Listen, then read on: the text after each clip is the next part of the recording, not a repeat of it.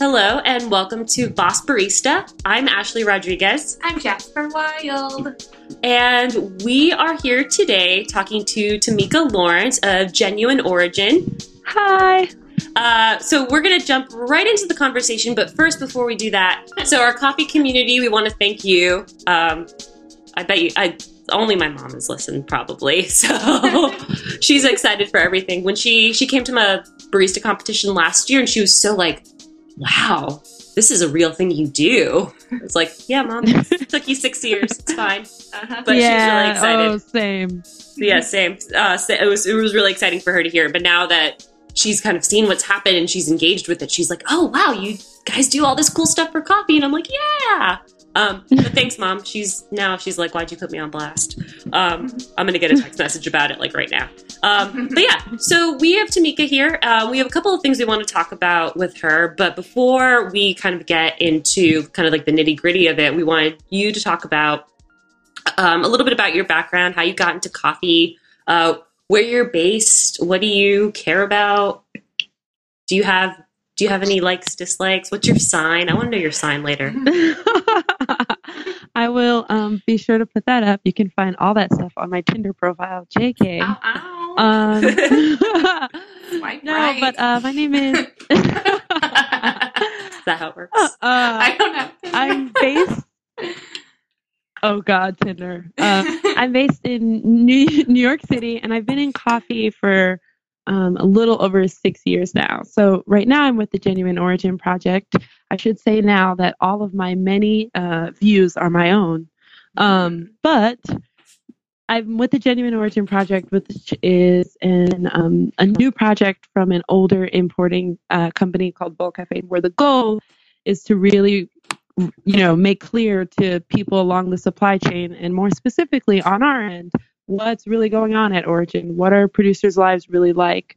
Are we making the impact um, that we want to? The answer is not always yes. Mhm. uh, and so our project is attempting to address that um, and source coffees in a way um, that are more transparent and that really offer support in the gaps because it's not always enough to just pay a few extra cents per pound when you're looking at um, when the issues are structural and that are really holdovers from the fact that coffee uh, was moved through the world through colonialism and for a while you know was was um, produced by slaves.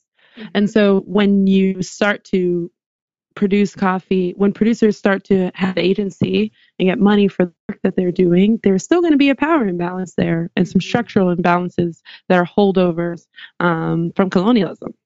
And some gaps for producers to really be able to change the like the course of their life through going specialty coffee.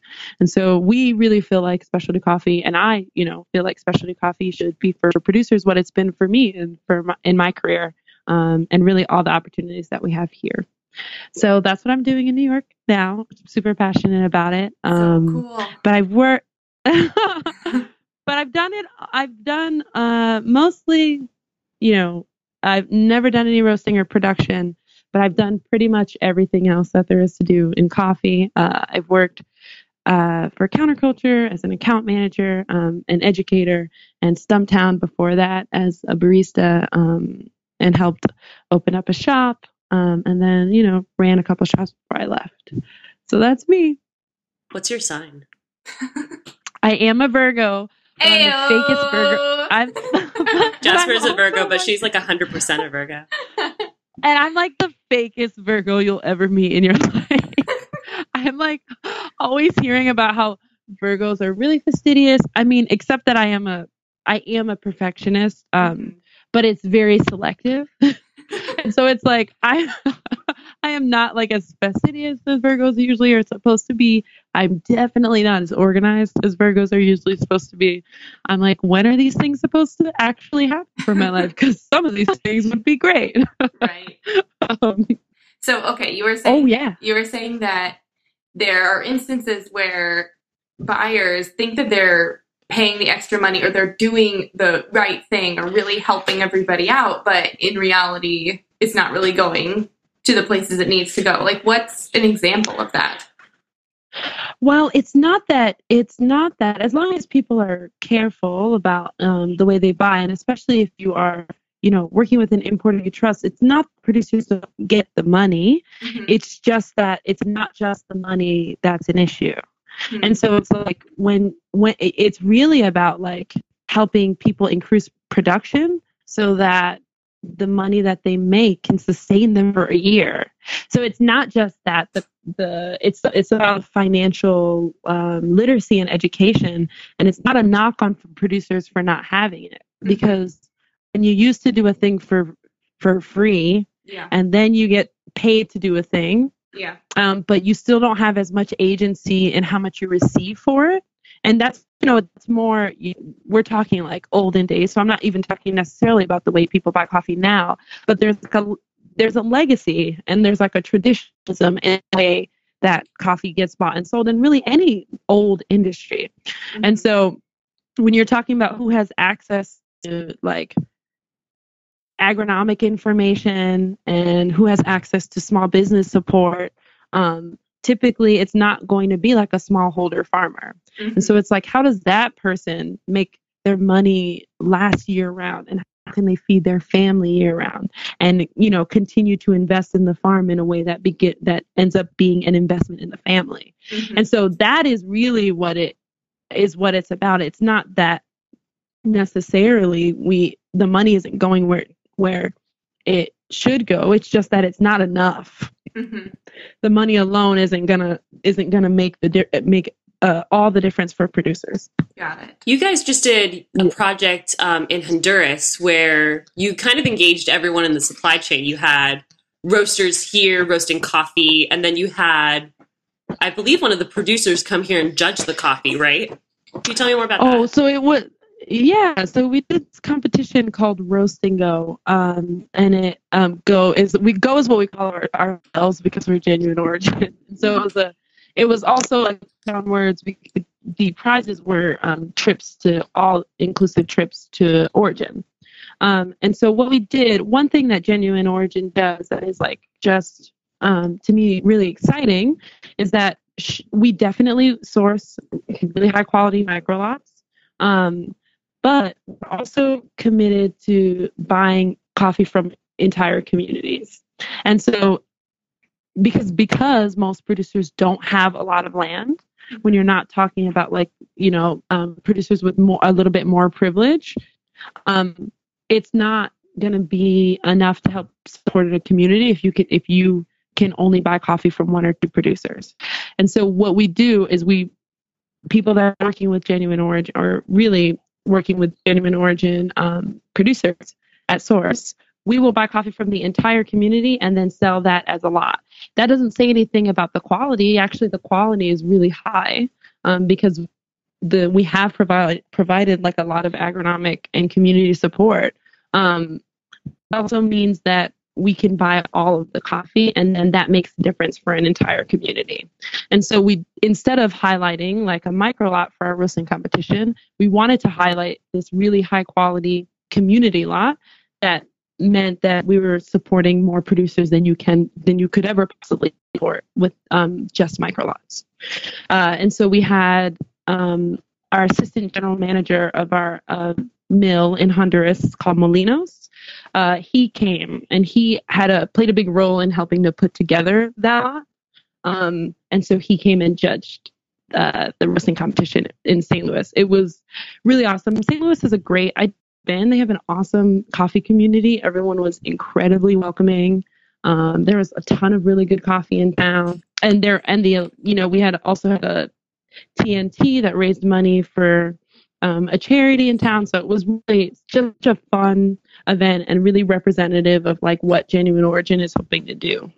So listening to that made me think a lot about micro lots and how we market those as better or good. And I think what you just said really made me question that because it seems like when you buy coffee from one or two producers in a community, you're really just isolating those coffees from those producers and kind of leaving everybody else out. So I was wondering if you could, yeah, talk a little bit about that. Like micro lots are one of these things that we kind of tout as really great in coffee, but like what does that actually mean for everyone else who gets excluded from that? Yeah, well, I honestly, as someone who has not yet spent a lot of time at Origin, I want to be careful to not speak to things I'm not um, that I haven't personally, ex- you know, experienced. But I can say that definitively, microlots are a small percentage of what producers like produce. Um, because and especially when you the thing is, microlot only denotes a, a quantity, not a quality. And so it just means it's co- it's coming from a smaller place, or even it might just mean a small part of a producer's crop. Mm-hmm. So it is not a it is not a lie to say that producers can't live on microlots alone. Mhm. Right? Because if all we did was buy, I will say this, and this is something that um, that we do spend uh, sort of a lot of time talking to, because if all we did was buy the very best, like a couple bags from like one place, uh, it would never producers could never live off that. Mhm. All right. And so I do often think about the quality standards that we set for themselves and who are they for and what does it mean? Mhm. Um, because it's not that, I mean, you know, I come from uber specialty coffee. like, I want those coffees to be around. I want people to keep buying them. like, I want them to exist. But I also know that we need to find a way to support um, producers, and there are already people who are who buy the rest of uh, producers' coffee. And so maybe when we're talking about microlots, it's good to give them the respect that they deserve, um, but also like not try not to um, assign any like negativity to coffees that are specialty that you know that meet the specialty standard that and that taste good like not to ascribe any like negativity to them. Because if we really want to be real what do our customers even know the difference Hmm. like we're purporting that we're purporting that they know the difference we certainly know the difference and interestingly enough as much as i would like to say as much as i would love to give directive to the the customer i actually think the directives are for us Okay. because I don't think I don't think that the producer I don't think that the or or, excuse me I don't think that the customer is um it's going to be really hard because we don't talk about the relationships that we have with importers Hmm. and so it's going to be really hard for someone to say which importer did you get this coffee from and and the, the thing is they could do it but a barista might not know the answer to that question even Yeah. if they know even if they know everything else because again like there was i'm just having entered the world of green coffee just a little over six months ago i'm bowled away at how much i did not know and how much i still do not know i could work i mean the thing about green that is so enticing frankly is that i could work in green for 20 years and probably Mhm. still not know everything that there is to know and so but as far as like looking for sustainability and traceability it's really hard to ask a customer to do that. So I really, what I really want is for people who are um, who are buying coffee to do that. Like when you're hearing that you know that good work is being done or that you're working directly with a producer, just try and get as much information as you can from your importers. Like that's the thing that we're here to do.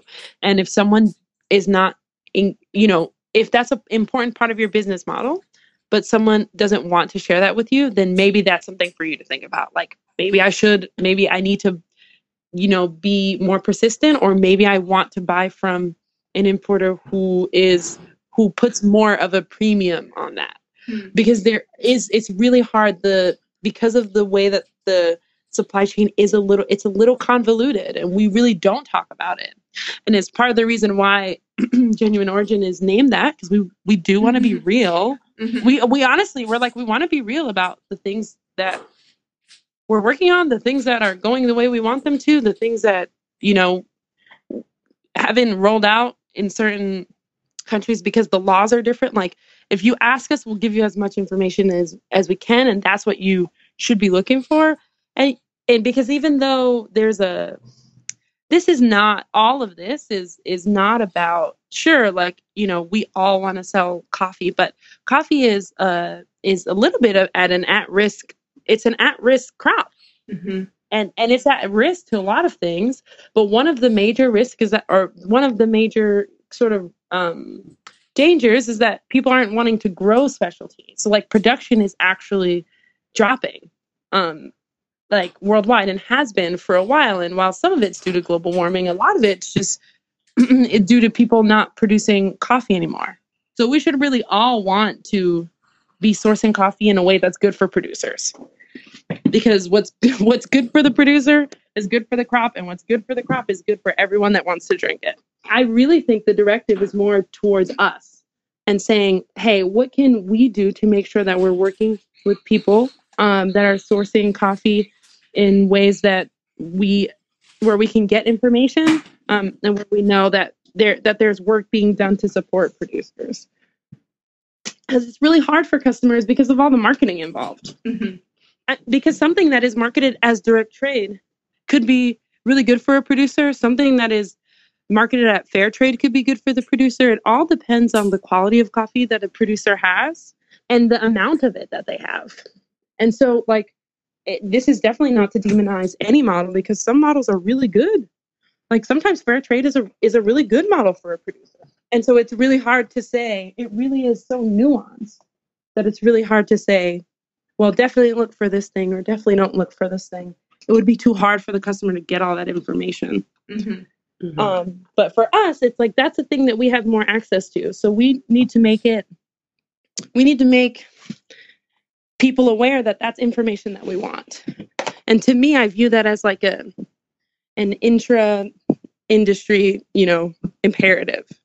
And so I definitely think just in general, everyone having a greater understanding of really how the supply chain is connected and what's working and us just being more transparent um, about that is good is a is a way to move towards that and like true um transparency. And that doesn't always necessarily mean like this is how much i paid but like even just being upfront that like we're we all work with importers that is Mhm. a thing that gets done hmm no matter how direct the relationship was hmm because even, I didn't. It's a thing that I know about bringing in environmental, um, like bringing in anything agricultural. Like I know in a far, I knew in a faraway place in the corner of my brain that of course an importer has to do that because there are risks and there, you know, and that and also that there are legal um, implications to bringing something in. Yeah. But did I ever consider that like even someone that has a direct trade relationship is working with an importer? Never. And of course they must have.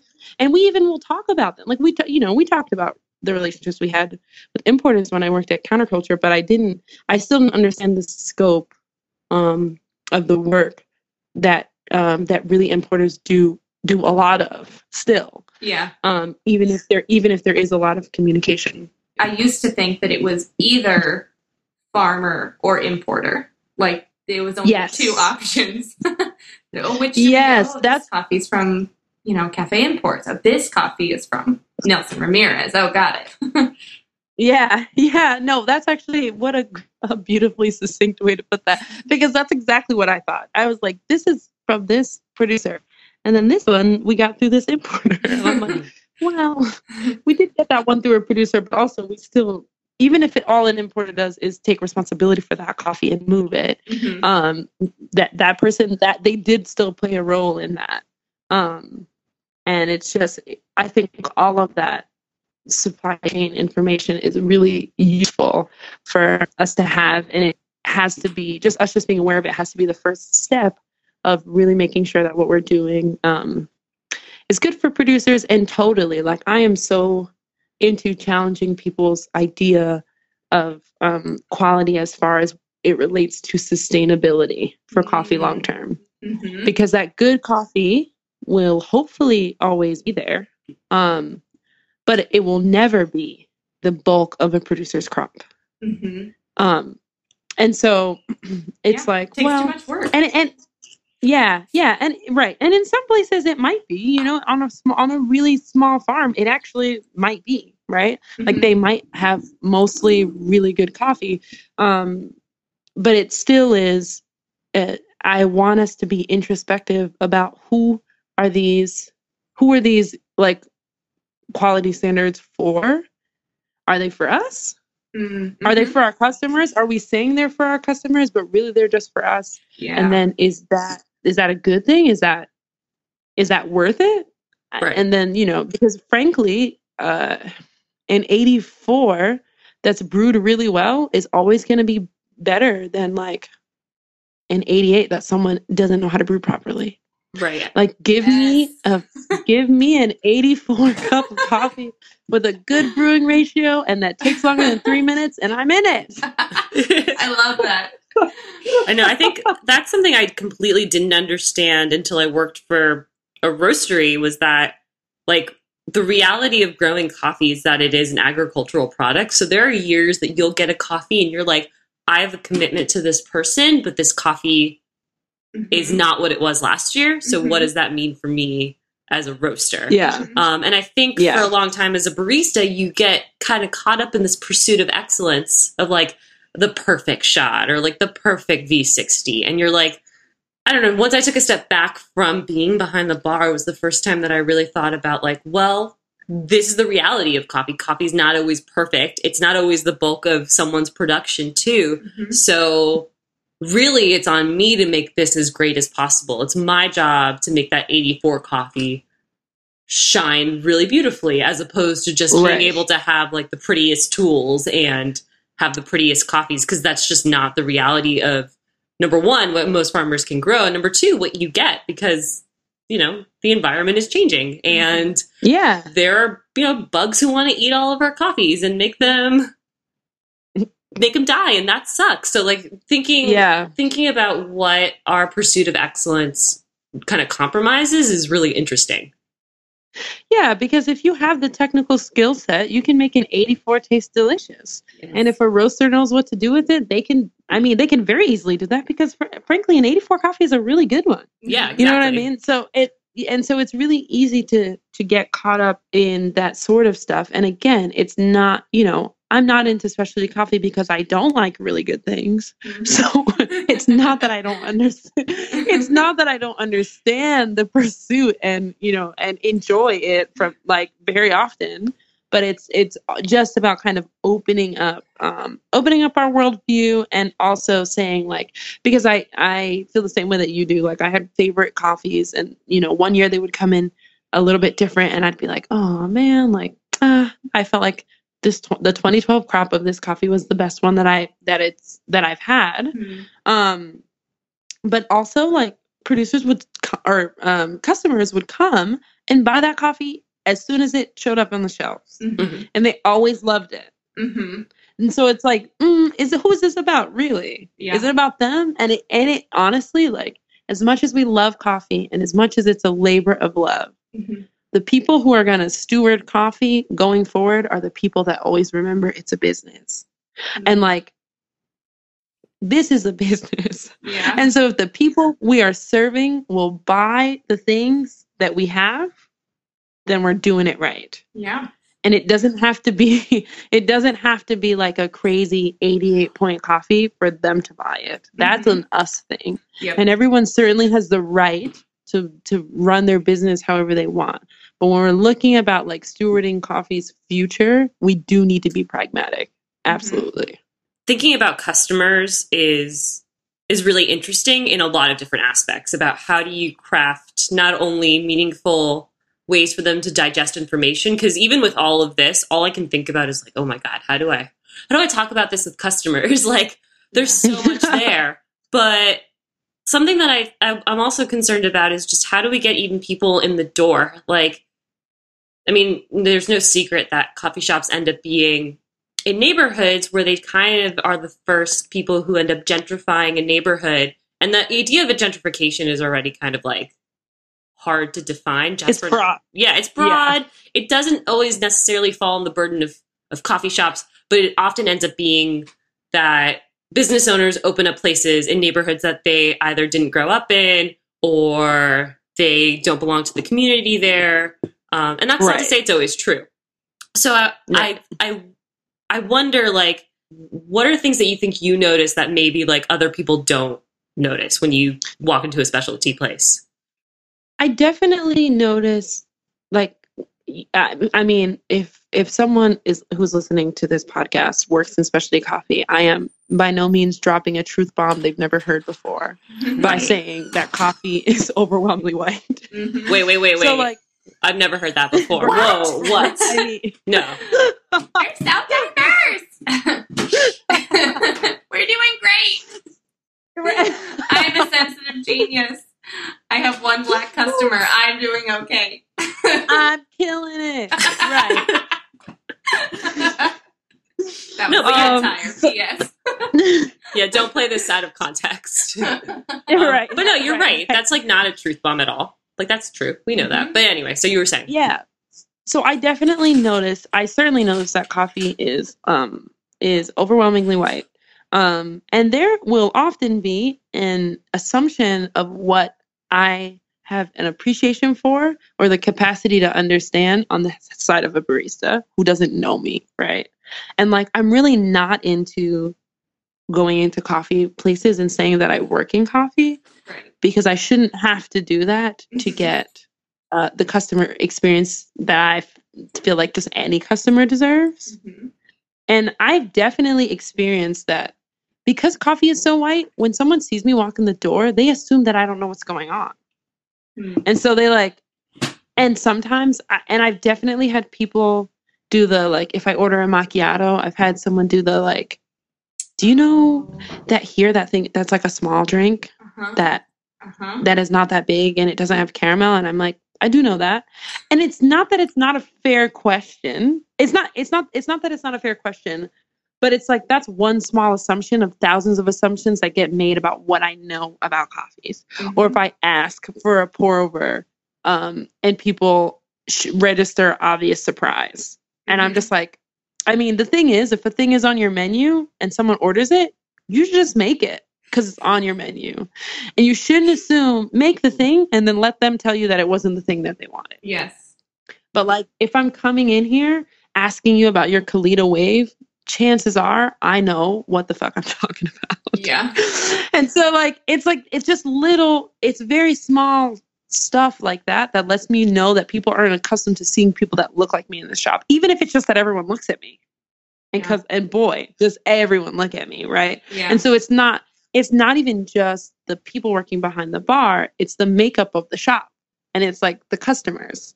Um and so that's why i always you know i've i've had this conversation lots of times. I was in a position to hire people when i worked at stumptown um in new york city uh and it when i first started working there I was um, definitely the first black person that worked in New York City. I don't know about what it was like everywhere else, but I mean, this I was the first one. Wait, just just so we have it on record, like what year was that? That was in 2012. Like that's that's insane. That's insane that that was Yes, that's like 2012 and we're we were like the first right. person to claim that. Right, Anyway, and sorry, I'm- I just wanted to know. and- No, and I'm not shitting on Stumptown because that's every coffee experience that I've had. Mhm. And so almost every coffee experience. And if I wasn't the first black person, I might have been the first black woman. Yeah. And so it's like that's not shitting on that is representative of our entire industry. Mhm. Um, and certainly when I got hired, and I don't actually think, I, as a matter of fact, know that it wasn't that they didn't want to hire diverse candidates. I know it was that the applications weren't there. Mhm. But if the applications aren't there, there is sometimes a reason for that, Yeah. right? Yeah. And so Why it's that you don't- it?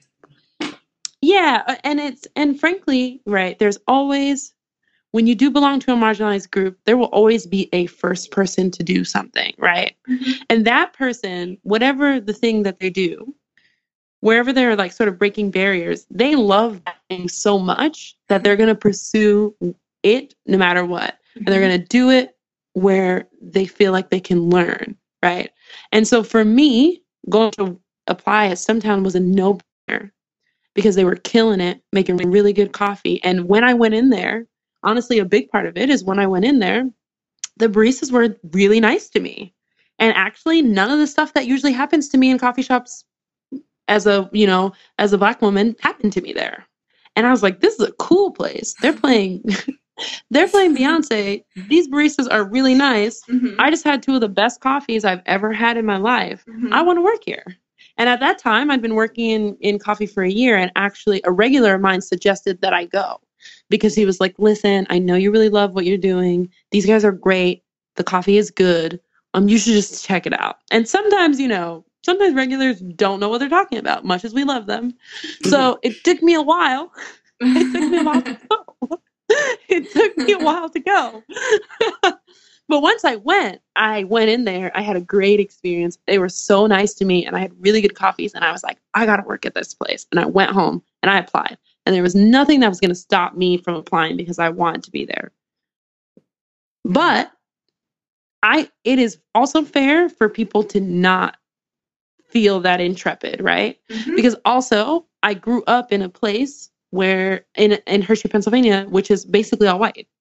And I went to a boarding school there, and the boarding school is purposefully very diverse. And so Mm. in the on the school grounds, I did not feel weird or ostracized, but it also meant from a pretty young age when I went when we would engage in the public, go to the mall, do whatever, I was used to being one of not that many people who looked um, like me. Mhm. And so uh, that is a thing that I'm fine with, right? And so that's part of the reason why I've been able to work in coffee. Because for other people who maybe grow up in neighborhoods that, for example, like not to go all um, not to go all political, but for people who are grown up in neighborhoods that were redlined, right? So they might grow up in primarily black or primarily Hispanic neighborhoods, then it's gonna be weird and uncomfortable when Mhm. you go into a space that where no one looks like you Mhm. and then on top of that people already have ideas about the kind of person you are the kind of things you like um and and and frankly have a little fear of you that's going to be really Mhm. uncomfortable for that person Yeah. and so i don't blame that person for not wanting to be the first person of color to and i wasn't we had there were two latino women who worked there before us and we were all uh, frankly treated great. Like sometimes was a great place for me to work and i worked under some really awesome and inspiring women. Um but it was i don't blame people for not feeling comfortable like traversing that space right? And so like i actually had we actually had like a lot of like a lot of black customers who would just were thrilled to see me there and then when we and then when we opened our next store it was honestly one of the the most diverse coffee shop staffs that i've seen. Still is that way. Still is that way in new york even. And it's like new york is one of the most diverse places on the planet. And Mhm. coffee can't get it together here. Yeah. it's getting better right? But then but it means that it doesn't matter that it's not just because there may not be diversity where we're opening coffee shops because if that were the case in places like new york city then the problem would solve itself Mhm. but it's not solving itself Mhm. and so it is really like we do coffee shop owners have a responsibility frankly to be intentional in their hiring practices Yeah. and also creating a space where people feel comfortable entering because a lot of times people will say well i don't know how to engage the i don't know how to engage the neighborhood almost every time i hear that i'm i'm like i want to call bullshit i call bullshit Uh-huh. on that because you can google how to engage a community and you will come up with something Right. so Yeah. every time I hear that, I'm like, you might tell me you don't feel comfortable. Tell me you don't feel that you have the right to. Like that's a that's a thing that's honest. That's true. But that you can't get the but that you can't to say to me in the in the Mhm. in 2017 in the year of Google that you can't get any information on it, that's just not true. so um and so I will hear people say that so often and it's like there are ways you can be intentional about engaging a community. And they will and very often uh, and actually actually you've said this where people will say well it's about the cost so i can't um, so what can i do about that? I mean there's nothing i can do about it. I just need to price the coffee a certain way and it just need, and it's going to be expensive. Um, there are several issues with that. One um, is it's classist because they are making an assumption that a person can't afford a thing Mm-hmm. um, just because they live in a certain place. And it's like, well, actually, like sometimes minorities are are uh, sometimes people of color are denied housing because people don't want them living there because racism is still real. Yes. So sometimes a person of relative means might still live in the neighborhood that they grew up in Mm-hmm. because that's or maybe they just live there because they want to feel comfortable. But also like things cost more in the hood, which is a thing that people don't know. Hmm. So like actually things are like your coffee, they might not be accustomed to their coffee costing that much. But like things are in New York again, for example, things at bodegas are uppriced. They cost more in a bodega than they do in a Walmart or a, a, even just a grocery store. And so actually people who live in the neighborhoods where people are opening up coffee shops are accustomed to spending money on things. And even people who are tight-fisted will will buy themselves a luxury even if it's just once every 2 weeks, right? Mm-hmm. And so it's not that. And, and honestly, in a lot of places, coffee is still kind of underpriced. It is underpriced. Yeah. And so it's not even like people are, it might be more expensive than they're used to, but it's not like the price you're charging is the price coffee cost to, Mhm. to make you a great margin. And so it's like, you're not going to get, you're, it's not that. It's not how much it cost. It's not because a latte is, and also Starbucks has done, I mean, say what you want about them. They've done a lot of work for getting people, all sorts of people, accustomed to paying um, more for coffee. And if you do go into Starbucks, you actually will see that the clientele is diverse. So don't tell me that that that our that our third wave shops are, are not diverse because of the cost. I'm like, you that is false. You are not creating a space that feels inclusive to people who live in that neighborhood. And a lot of that is about hiring. There's a coffee shop in my neighborhood um, that opened up like a year ago, and the coffee's pretty good. Um, but what is more remarkable is that so I live in Harlem. That coffee shop is representative of Harlem. Every kind of person that lives in my neighborhood goes to that coffee shop. And when I walk in that coffee shop, I never feel uncomfortable. And part of that is when they opened, when the, the opening staff comprised of people who lived in the neighborhood. And from the day that place opened, it was diverse. It had a diverse clientele. And that is not every coffee shop in Harlem. They're not all that way. And so it's like someone did something intentional and it yielded a result. And so if you don't have the information, there are ways for you to go after it. But to act like it's a thing that's out of our hands, that is that doesn't cut it.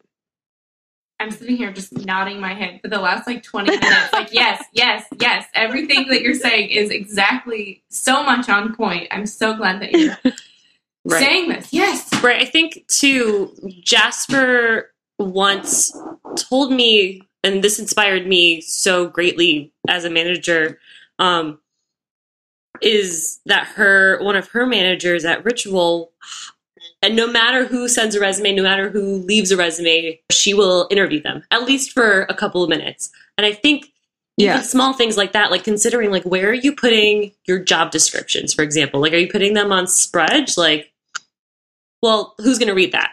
Not to say that that's not Right. like a good or bad thing, Not but it's like, but it's not the neighborhood. It's No. like people like us who are reading it. So if we're Yeah. like buying into these systems of self perpetuating stereotypes, then like we can't claim we're doing a good job. Yeah, absolutely. That would literally be like someone saying, Well, I put up this job on Craigslist in like the housing, um, in the housing department, but no one applied. And it's like, yeah, no one's gonna apply because people there are looking for housing.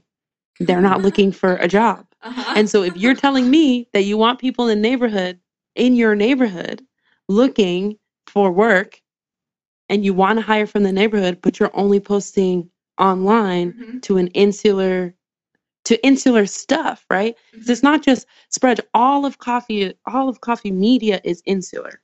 And there is, I mean, it's hard to get around, right? We're a super specialized industry. Mhm. So yes, post that article to Sprudge.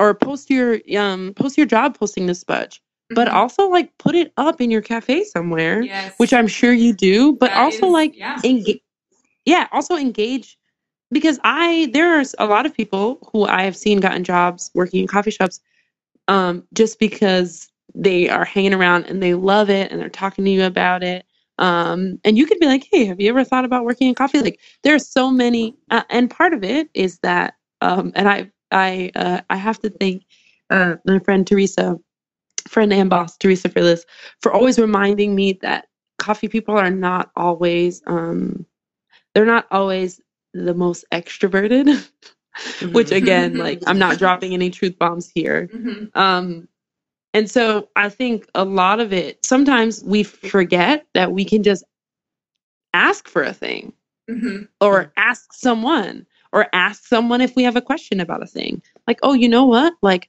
i i have thought that this coffee shop isn't diverse. Do i want you to grab the first black barista you see? Don't do that. Yeah. ask someone you have a good relationship with. Right. Like, don't be like hey barista you started working in coffee two months ago what do you think about this right. don't do that. But even if all you do is go to a community center in your neighborhood, because that's what community centers are there for, right? So Mm-hmm. like highlight the go to the places that that want to offer you those those resources already that exist to offer you those resources and say, hey, what do, how do I engage the community? What can I do to hire people in the community? Where would be a good place to to post these things? And it is maybe for a group of people that are not extroverted, it it is asking a lot, but also it's not asking that much Mhm. you just have to do it you're either you're either actively working towards creating a space of inclusion and really wanting coffee to be a place for everyone or you don't if you love to me and i've always felt this way if you really love specialty coffee you want everyone to be drinking it and if you want everyone to be drinking it you got to engage the community that you're in. If you engage your entire community and everyone in the community is drinking it you're gonna make you're gonna sell more coffee and you're gonna make more money.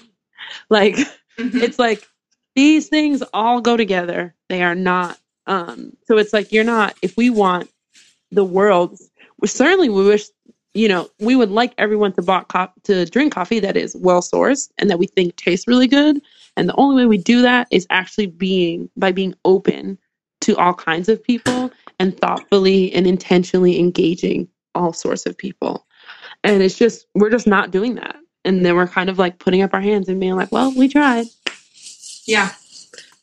Yeah. I think there's a lot of us that, I mean, that are trying, and then there's a few of us who are really working really, really hard to do it. But there's there's a huge portion of specialty coffee that doesn't necessarily want more diversity. Right. And I think just even thinking about the goal, like we want everybody to be drinking specialty coffee. I think this is something that I like definitely struggled with is that making a critique of something like this is not it's not no one we don't like critiques are meant to be taken with like a goal in mind.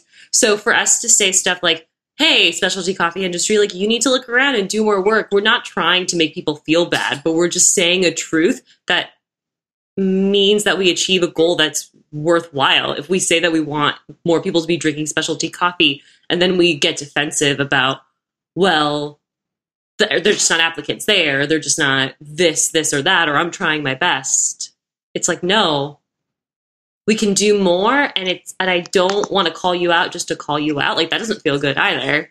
We just want more people to be achieving our goal. Like you we all have the same goal is for more people to drink specialty coffee. Oh, totally. And to and to be really frank, like I am so I am um when I get that when I encounter that that sort of and I definitely know like people have different feelings about about this. And I have friends too who approach this differently. But like when I when I um when I find myself encountering that sort of like defensiveness, I think initially I would have wanted to be like, "Oh, I know. I know you don't mean this." Now I'm like, "I am not going to coddle you. That I will not do." because because this is not about you. The thing is, like it's not the critique is not really about the, the critique is actually not to make anyone feel bad, right? Mhm. Because all of these like all of these all of this sort of systematic in- oppression that is ingrained in america is not about feelings it is so much not about feelings and all about facts that it's not even funny. And so it's like no we're not like i'm not assigning um, any negativity to you. I am stating things as they are. This is not an opinion. This is a fact. And you just don't have to have you just don't have to make it about you individually because it's not it's never about you individually. In that there are a bunch of things that have that happened um, that have culminated in this in our in our society being in the way that it is and especially coffee being the way that it is it's like it's like we're all little specks of dust that, and that like all of this stuff has happened to and along with and so it's mostly about be taking a frank appraisal of where we're at and then moving forward. And so it's like, it's not that you can't, um, it's not that anyone can't have an emotional reaction to it. It's just that it's it's misplaced Mhm. because no, it's not a. There's no reason to take any of it as a personal attack, right? And it's like we're not saying we're literally just saying this is things as they are, and this is the way that they could be, and like yeah, we're gonna have to um, be frank to get there. Right. I think something that like when I'm trying to like kind of put myself in someone else's shoes, maybe listening to this as a person who maybe might respond negatively to some of these arguments, something that I hear just a lot is um like personal ownership. So like I can hear people like already responding to this and being like, well, these women have like pulled themselves up by their bootstraps. So like if they can do it, why can't anyone else? And I think that that's like a lot of rhetoric of what feminism has kind of looked like, both in general and in Yes. coffee. That there's a lot of like personal ownership and a lot of feelings about how feminism should be approached. Like we should be trying harder mm-hmm. or being sympathetic or somehow it's our our feelings that we have to suss out. And Right. one of the greatest things I've ever heard was from you last night when we were on the phone was that if we if feminism was about like our feelings, like we would have fixed it. It'd be done. Like everyone would be We've equal. Like we'd be done. Be like, yay! But it's not. Right. Like we've got that feeling it in the bag, right? Like we've Mhm. got we've had all the feelings about it. Um, and if it were just about us being like, mm, if only we can manage our feelings better, everything will be fine. It's like, yeah, we would have already done that. Like again, and that's when I'll say, and especially as things get, um, as things get more more personal and you feel them sort of more acutely, it's like, does anyone think it's fun for us to talk about this stuff? Like, Mhm. do people think it's fun for for like a a woman to go to her boss and say like hey like i'm getting paid less than my male coworker that i have the same amount of experience like do you think any of us want to have that conversation no if we could never uh, i see like I, I should never go to comment sections but i always do Same.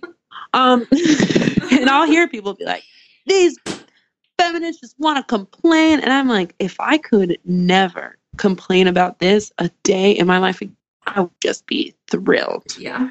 like i'm like if i could take all the emotional energy that i have to expend into dealing with sexism and racism and if i could just take that portion of my brain and apply it to something else what could i Mhm. even do and I Mhm. think about that all the time. I think about all the wasted energy and brain space that Mhm. women and people of color use with dealing with their oppression Yeah.